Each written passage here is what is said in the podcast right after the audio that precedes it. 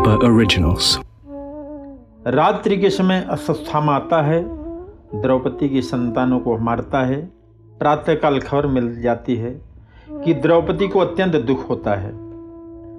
अर्जुन द्रौपदी को समझाते हैं और बाद में अस्वस्थामा से युद्ध करने जाते हैं। युद्ध का वर्णन किया गया। अस्वस्थामा को अर्जुन ने पकड़ा है। उसे पशु की तरह बांधकर अर्जुन ले जाते हैं।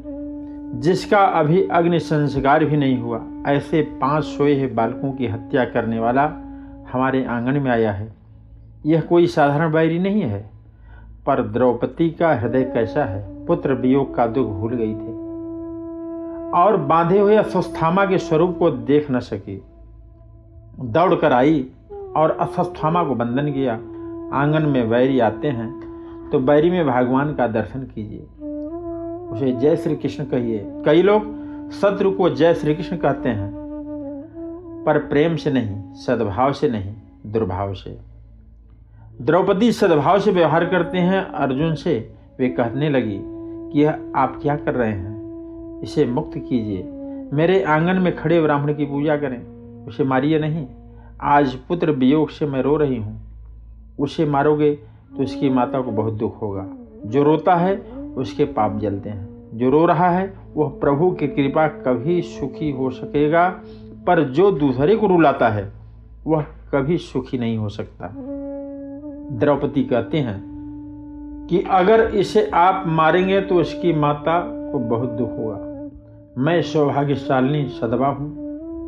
मुझे पुत्र मरण का इतना दुख हो रहा है तो उसकी माता तो विधवा है। पति के बाद पुत्र के लिए। मैं जी रही हूँ, उसे कितना दुख होगा, उसकी आहें लगेगी। द्रोणाचार्य के घर आप अध्ययन कर रहे थे। क्या यह सब भूल गए? यह गुरुदेव का पुत्र है, इसकी पूजा करें। आँगन में आए हुए का सम्मान करना होता है। आँगन में आए हुए यदि रोए, आहें भरें तो मेरा अतित धर्म नष्ट हो जाएगा। आप इसे छोड़ दीजिए। भीमसेन ने कहा कि यह तो आताताई है। आताताई को मारने में पाप नहीं है। अर्जुन विचार में पड़ जाते हैं। तब श्री कृष्ण ने आज्ञा दी कि द्रौपदी जो कह रही है, वह योग्य है। ब्राह्मण का अपमान उसके मरण के बराबर है। इसलिए अस्वस्थामा को मारने की ज़रूरत नहीं है। उसका अपमान करके उसको निकाल दो। अस्वस्थामा का मस्तक नहीं काटा गया, पर उसके मस्तक में जो मड़ी थी उसे निकाल लिया गया। अस्वस्थामा तेजहीन बन गया। अस्वस्थामा को जीवित छोड़ दिया गया। अस्वस्थामा ने सोचा कि पांडवों ने मेरा अपमान किया है, मैं उसका प्रतिशोध लूँगा। उत्तरा के पेट में गर्भ है। पांडवों का यह उत्तराधिकारी है।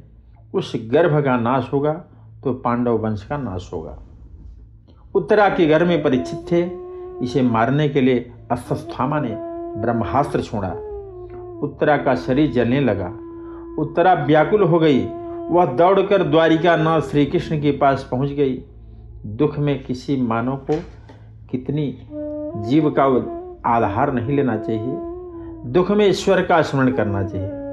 द्रौपदी ने पुत्र बधु को यह सीख दी।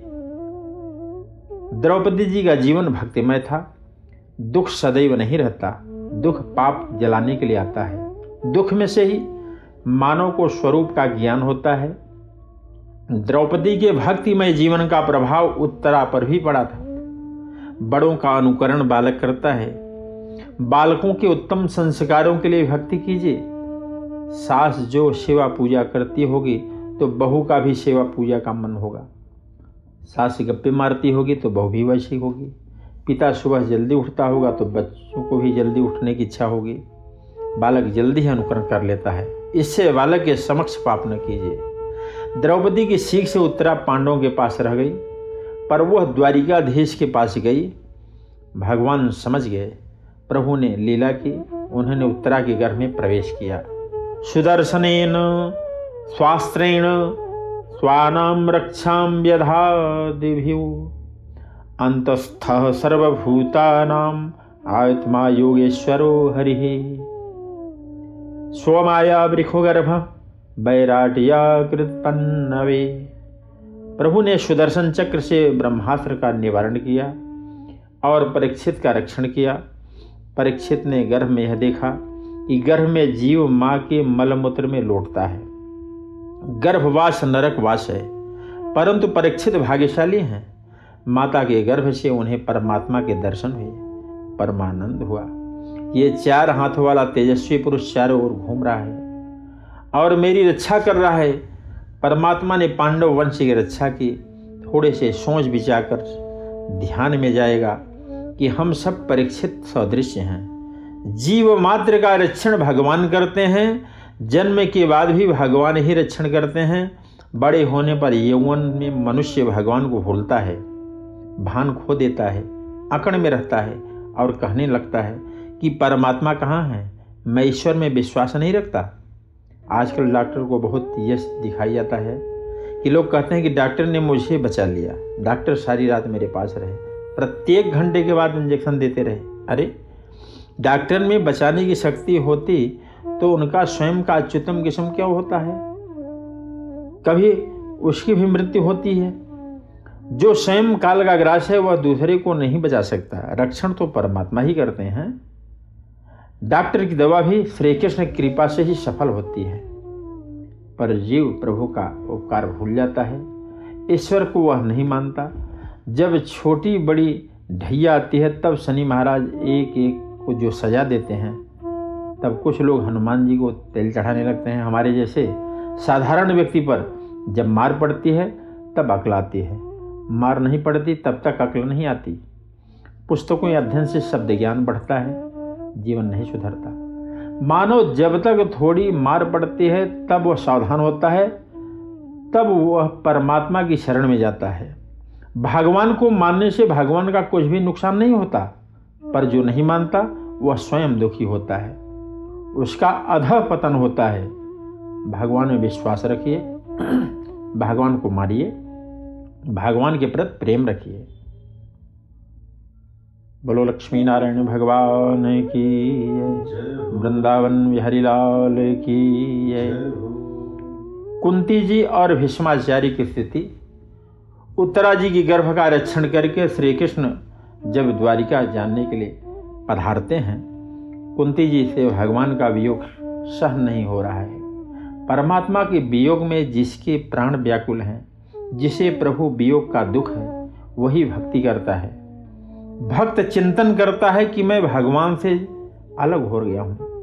मैं इतना बड़ा हुआ, फिर भी मुझे एक बार भी प्रभु के दर्शन नहीं हुए।